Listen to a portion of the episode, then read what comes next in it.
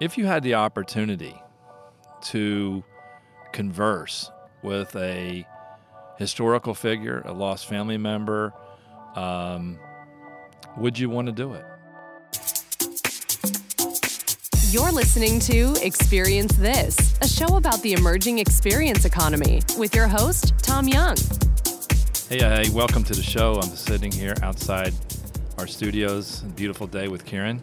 Hey, how's it going? All right, it's our first outdoor show here at the headquarters. Yeah, I got my sunnies and my Yeah. uh, green juice. Awesome. uh, yeah, it's a beautiful day. We call it the Chamber of Commerce Day. This is the. uh, I had to explain that reference to some of the guys. It is the day that the Chamber of Commerce takes pictures, Oh, right. right? Because it's uh, it's so beautiful out. There's hardly any clouds in the sky. It's a little slightly breezy here. We're sitting under our umbrella. Anyway, um, a lot of things happening. You and I were talking about um, some ideas about where we're headed with the experience economy. We wanted to have a few conversations around. Um, one of the things we talked about yesterday was the, the technology that's progressing around artificial video productions Yeah. using uh, advanced visual effects, uh, neural networks, adversarial networks that are generating some cool stuff. Uh, we're going to do a show in a couple weeks on The Lion King. Oh, yeah. Have you seen The Lion King trailer? No, yeah, I know. You told me to see the trailer. I haven't seen it, but I know right, the well- effects were. If we show you the trailer, you're going to be like, "What is that?" And in fact, Jon Favreau talks about how, uh, and guys, while we're talking here, you can play a little bit of the uh, some of the clip parts of the the Lion King. You get a sense of. We'll do a deeper show on this, but they don't even call it animation anymore. But it's not live action. But it's hard to tell. Wow. And the technologies that are going into driving this stuff is amazing. So, you and I talked about this in the context of experience. Mm-hmm. And we have the ability now to start recording um, oral histories Yeah. of our elders mm-hmm. before we lose them. Right? Yeah. Not everybody live, doesn't live forever. And then to store that for posterity. For one, it's you, you get some good information if you have a an, an elder professionally interviewed for about an hour, maybe an hour and a half, just to extract information that you might take for granted or you might not get. Uh, but if you take some high res v- photos for that, we're a few years away from being able to recreate that person. Uh, let's, let's say you have a, a, grandparent who's, uh, uh, you know, you record them today, Right. And in 2025, they've they've since passed away, but you can have them meet your child that's born three or four years from now. So, do you think it's slightly different than? Remember, I remember a couple years ago there was Michael Jackson concert, Yeah, and and they might have done this at a couple of the award shows too. They used hologram type technology to bring him back, but this is next level because the hologram stuff was kind of cool, I guess, because it was you know getting him to do his that's dance a stuff. co- But compared to what's going on today. That's a parlor trick. yeah, Um, the I mean the stuff that's going on right now wasn't even happening last year. It, it is the, it, it's really amazing and and when you look at and, and we're studying how this is progressing rapidly because we have this concept that's out there called deep fakes. Mm-hmm. And it's going to start people are going to start questioning their reality very soon about the things they see, whether it be voice, video or the combination but you're gonna what we're trying to do is to say how do we make these technologies and spin them to the positive side right. and so again it's really recording people now now facebook we, we had that one thing on the instagram feed right about Yeah. So by the year uh, twenty one double zero, right Facebook they say is probably going to have uh, one point four billion users that are going to um, you know pass away by that time. basically everybody's on it now yeah. So basically, what they're saying is Facebook is going to essentially turn into a graveyard of profiles. yeah and there's all of you know there's a lot of data the photos uh, and i think they kind of have started to convert some of the profiles now if you let them know into a, a memorial Yeah. uh, with somewhat of a timeline but there's a huge opportunity there with all the data that they've been collecting So, so, so uh, again, on our other podcast show, we're going to go into these technologies and, and get pretty deep on on some of them, or at least introduce people to them so they understand it. But uh, you, I want to talk to you about this, the experience side of it, which is if you had the opportunity to converse with a historical figure, a lost family member, um, would you want to do it? So, a historical figure, yes. A long lost family member, I would. I'm. I just am thinking though, would it be difficult for, in cases where you've lost a parent at a younger age? Um, is it, would that be something that's difficult to do, or would you want to bring them back? I don't know the answer to that question. I'm just thinking about it as we're discussing the topic. I, you know, I, I, um, I don't think it's a it's a clear one or zero Yeah. answer here. I think it's uh, it's going to depend on the situation, because it's important not to conflate uh, the real from the the fake or the artificially generated. Yeah, because that's when we get into the stuff where we always talk about the movie Her, right? Yeah. Conflating the But at the same time, if it, if it's an abstraction anyway, so like in the movie Her, and if we if we're able to grab that clip, that would be great. Where, where the the AI generates Alan Watts from all of his videos and pictures, and they generate his voice synthesis and the way he speaks and the way he thinks, and it's conversing with the guy yeah. that to me is pretty interesting to be able to have a conversation with somebody and have what they say the way they say it and the mannerisms that they say it to be highly accurate to the to the reality the issue is is that a bad thing I don't think it is. but would you Uh, I, I, people would line up I know. imagine if you could sit down with say just pick a historical figure like abraham lincoln Yeah. and have a conversation uh, would you do it Yeah, absolutely. Right, of course you would. Yeah. And, and so the, the downside is there is negative. I get the notion of you have a lost family member and you can l- slip into a pathology where you start to confuse the, uh, their real life with an artificially generated one. Yeah, I mean, I think when it when grief gets a little too close to the heart, there's probably people that might say, mm, "Don't know if I can go there." But when you're talking about learning from key historical figures and you know just being able to reconnect with the past from a learning perspective, that's so cool. Yeah. So, uh, you know, and yesterday, uh, I think Apple started their uh, Worldwide Developers Conference. They launched a couple new products, and so we again, I was looking at that to say, because I'm always looking at these technologies and the progression. I want to understand the technology on one side, but on the other side, for the stuff you and I are uh, talking about, is how will it affect future experiences? Right. So, you know, we talked about the notion of uh, creating augmented and virtual reality environments to change, in, uh, for example, just a dining experience.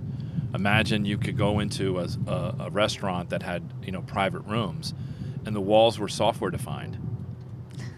Where you could say, okay, what do you want to do? I want to be in a French cafe. Okay, here you are. Boom. Uh, all of a sudden, around you is a, a view of the, the Parisian street. You know, you're it's sitting there. People are speaking French. The waiter could be in costume, and, and the food could be, and it's like you're there. Or you could say, no, I want to be on a um, Star Wars cafe, and it's a Star Wars theme. Or I want to be in a in a colonial bar from Williamsburg, and and and around the you know the Revolutionary War. You could start to immerse yourself in these environments, and it's it's right around the corner I in know. terms of the availability to do this in a, in a very realistic way. And the cool thing about that is not if you don't necessarily have the financial means to maybe do this, uh, you know, trip to China, to be able to have access to going to China through the technologies, it would be awesome because you're almost now making it widely accessible for people to be able to travel the world. And, and, and well, and to sample it. Yeah. Um, and so, if if you think of um, and now again, purists are going to say it's a bastardization of it. But if you think of Epcot, right, when you walk around the World Showcase, it's an analog representation uh, of the places that you're supposed to be uh, uh, they're visiting, whether it be Right. Morocco. You know, the King of Morocco worked on the design of that place. You have the French pavilion, the UK pavilion, uh, and they're just very. They're they're good derivatives, but they're not the real thing. Correct. But imagine now we go to a digital realm, and it gets much much closer to the real thing. Yeah, because it can. and adds what I think is missing from an analog representation at Epcot, which is a social element that's authentic. Hmm. And authentic, I think that word's going to be tested in the next few years because what is real and what is fake is going to be, is, those lines are going to get blurred. Yeah. But imagine the, the line would be out the door at the restaurant that that allowed you to sit in a room for a table for six or eight or whatever, and sit in a software defined environment where you could immerse yourself in another culture, another place, another time. And and r- almost regardless of the cost, it could be double the cost of a fine restaurant. People will wait in line. It'll, it'll be hmm. amazing. I, I mean, I, I definitely think people are going to be lining up for it. And, and I think the amusement parks are obviously limited by Th- i- they're- infrastructure too, right? Because you have to kind of put on this, like when you go to Morocco, I think they have, you've got to, they have to build the Morocco set. But I mean, in the There's- digital space, Well, the amusement endless. parks is a it's a tremendous uh, capital overhead because it's analog. But once you go digital and software defined, the cost comes down tremendously. We went to uh, TJ and I were down in Disney World and we did a Star Wars uh, virtual reality adventure, and it was a combination of digital and analog. Yeah.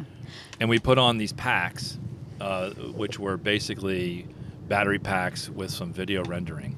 We put on headsets uh, where um, they overlaid what we what we saw. So it was it was it was sort of a VR AR, but mostly VR. And we held um, we held things and we could touch things. So we walked through this maze that was a spaceship, and we bumped into robots. We touched control panels, and you could feel them. Uh, and they were there, so and you had to you had to touch a door and hit a button for the door to open, and, Yeah. and you had the sound, and it was immersive. And we, and we went into this. Uh, we had to fight. I think it was Darth Vader. He was coming at us. We were at a lava field. They blew heat lamps at us, so it, you could feel the lava. And it was, it was expensive. I, I want to say that 20, 30 minute experience was probably, I'm going to pick a number, 100 between 100 and 150 dollars. Wow. But it was absolutely worth it. It was it was tremendous. And but that's just that's sort of still yesterday's technology. The next thing that's coming is not going to require the cost is going to come down and it's going to be more widely accessible. And I suppose the question I want to talk to you about and get a little bit more sense of is how far will we take this before well, I don't, I, I don't even know if I can even finish the question. How, how far will we take this before people start to say, this, I don't like this, versus I love it? Yeah, it's a good question. I mean, Uh, sitting, sitting down with sitting down with a conversation with, say, Thomas Jefferson. I'm going to pick a historical figure, or uh, wh- whatever, wh- whoever you want to meet with. That's an abstraction to you today because you're learning about them in books or through movies or or uh, the internet or whatever you're learning them from. And now meeting them in person or quote in person is artificial. It's it's got to be good. But I can see how the pathology would be bad if you ice start to isolate people and they limits mm. their real social activity. Yeah, because what you don't want to happen is the next. I, I guess I mean we're, we've been talking so much about on our podcast about social isolation. You know, people being attached to the light squares. What would be the worst thing is for that to exponentially increase and people, you know, just be so attached uh, to these oral histories of people. But I think if it, and there's going to be a psychology component, I think that comes along with this. But there probably definitely is a way to solve the right balance of getting a lot more social engagement out of it and increasing the engagement versus you know just uh, uh, people kind of hibernating and Well, I, I, I think the, the problem with people put, planting their faces in these light squares, as we would say, the, the, the digital renderings, is because of the nature of these digital technologies, they're pre-rendered, they're pre-canned, yeah. So they're not reactive to what you say, and as as such, you're you hanging out with them or pl- spending time on it on one of these devices is highly passive sure you can click through and you can go this way that way and look at this and look at that but it's static imagery stat- static video it's already been pre-rendered and you're just you're a passive voyeur of this these things right what's coming is the ability for it to be active.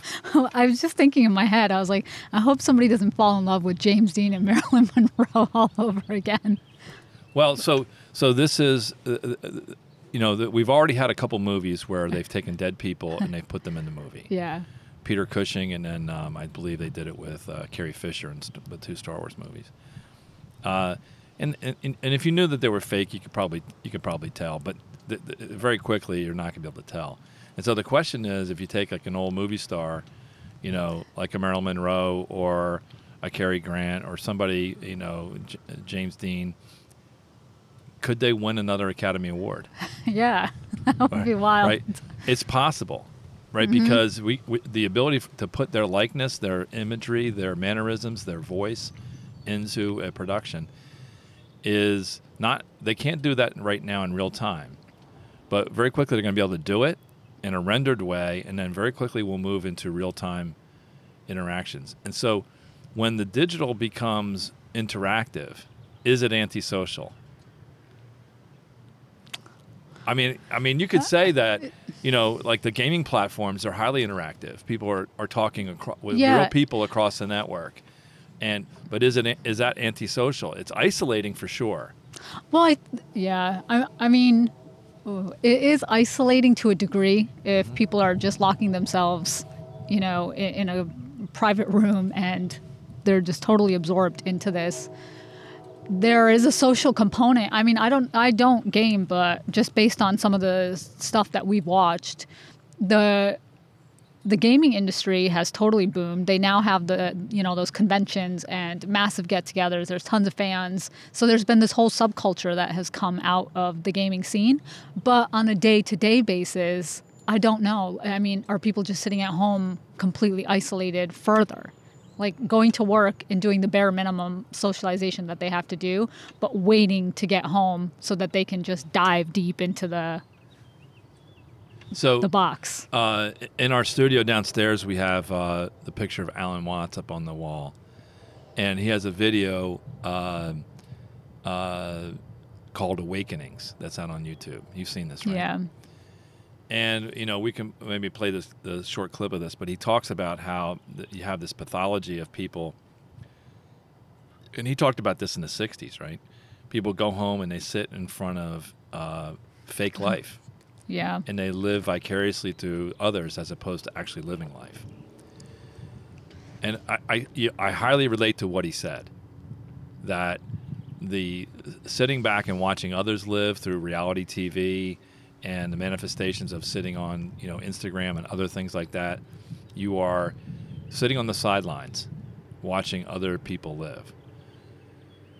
What I'm suggesting is coming is the digital technologies that make you an active participant. It moves from passive to active because of the nature of what's happening. And then and then the issue is is it still a pathology? I, I want to probably say it probably is at some level, but it's not the same thing.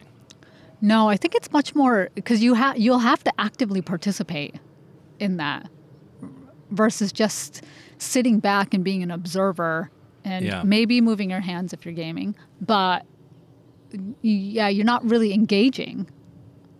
Well, I mean, I'm talking about having conversations. Yeah. It- and it's much more Mm-hmm. learning and uh, uh, let's say you and I could do this. You could be in New York, I could be here, and we could have a third person sitting here that's artificial, and we have a real conversation about that. Is that are we still socializing even though we're not in the same physical location? Yeah, I think we are. So, Definitely. um, again, I, I I think it's going to go back to this issue. It's all going to depend. All Yeah. these technologies that we're talking about, going all the way back to uh, primitive technology like the printing press with books, all the way Mm-hmm. up through generative uh, adversarial networks creating, you know, fake videos. Um, the, the the technology in and of itself is not good or bad. The application of it can be good or bad. yeah, what did you think about because when Oculus came out, they were in O- a way Oculus is, is- the VR goggles that a company that Facebook bought. Yep. Yeah. I, I tried it once and it took us to uh, probably Tuscany. Uh-huh. And so I thought that was really neat. I'm like, okay, we got to, you know, stand in this villa in Tuscany and, and look out into Mm-hmm. wine country. Um, but that never really took off. And in some ways, I was like, uh, it's kind of fun. You do it once or twice. Uh, and I'm sure there's other use cases for it that are much better than what I used Yeah. it for. But again, that felt very uh, isolated. Uh, you have it on, it's your interaction, but you're not really engaging Yeah. with the technology unless it, however it's used in gaming i'm sure is totally different but i'm saying as a layperson who is using the technology um, but i think something like this Yeah. where you Well, can so- have discussions with people So uh, uh, ima- imagine this. Now, so I take the next version of Oculus that comes out. Let's just pick a time, three or four years from now.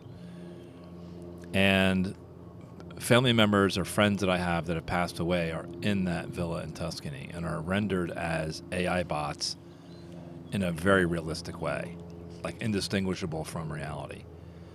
And I put those. I'm I'm working. I'm in my life, and I come home instead of watching a sports event or or reading a book or watching TV or whatever I might do. I put those goggles on and I go to that villa in Tuscany and I hang out with them. Yeah i mean totally different Okay. dynamic Uh, now, I'm isolating from this 3D world we're in, and I'm going to another world. Um, it's probably a good place to visit, but probably not a good place to live. yeah So it's it'll be one of those things. In moderation will be great, right but overdoing it will be too much. And if the artificial world is so much better than the real world, people will overdo it. oh of course I, mean, I think it's going to be escapism to the next level Yeah. So, uh, again, I'm not making a value judgment here other than Yeah. making a social observation about what might happen, but I want people to understand what's coming, coming. down the pike yeah is going to blow you away. And because we're looking at the very front edge of what's happening. And it's it's it's actually scaring the people at the front of the curve. Like, you know, I'm we were we were just joking in the uh, room we were preparing for another show, and I'm like, this is the end of the world, right? Because the, these networks are getting these adversarial networks are getting so powerful.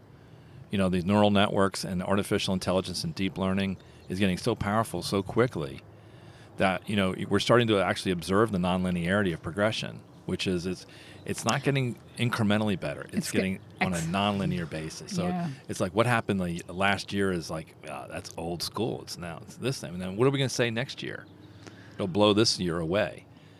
And when you watch things like that Lion King video, you're like, it's come a long way in 20 years. But on a nonlinear basis, in two years, what's it look like? i know that's what i was just thinking i mean next year Yeah. right Uh, we, we can't even imagine You can't. what it's going to be So we're, we're, we're, we the whole purpose of this show is for us. We're we're trying to hold on to the human element of social and experience, recognizing that these digital technologies are progressing rapidly, and we can co-opt them to make our social and our experiences better yeah more deeper, more meaningful, richer, all of the above, as opposed to allowing them to um, basically victimize us and take away the human element of what it is to be a person.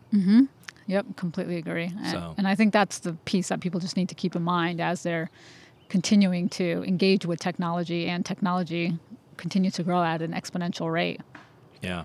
I, I, I, I, uh, I want to, you and I will talk a little bit more about how we can start thinking about these oral histories, how we would do that. Yeah. I think those are probably uh, interesting things to go do for, for people. Uh, I think, you know, I did, we did some stuff around, and we'll probably do a, a future show on this with uh, DNA testing and finding uh, long lost relatives Yes. through that. Uh, I have some interesting stories about that. That's still unfolding, so we're not going to talk about it yet. But Right. the uh, it's a it's very interesting to be able to for me to be able to then go and learn about long lost Yeah. relatives from the DNA trees. Well, even um, I'm just thinking about my case. So it, there's all this history that took place in India that Yeah. I'm probably not even So knowledgeable about. So you're uh, Punjabi. Mm-hmm. So so northwest. Yeah, Northwest India. But we, all of my family uh, migrated over from Pakistan during partition. So, uh, and, and not just me, I mean, by like the thousand, hundred thousands of Punjabis came over from Pakistan. So it's really interesting because all of our great grandparents were, you know, had all settled in Pakistan and had homes there or lived a life there. So it'd be interesting if you could go back and talk to them about Are they? what life are there was like. not- none of them are there anymore. No, most people have moved. My Yeah. parents actually took a trip back to Pakistan a couple years ago to the area where we're from because they wanted to um, see what was left on a U.S. passport. on a U.S. passport, definitely. and they talked to some of the people that lived in town, and you know, they said uh, that they remember the day that our family had left uh, to go to India, and so it's just wild.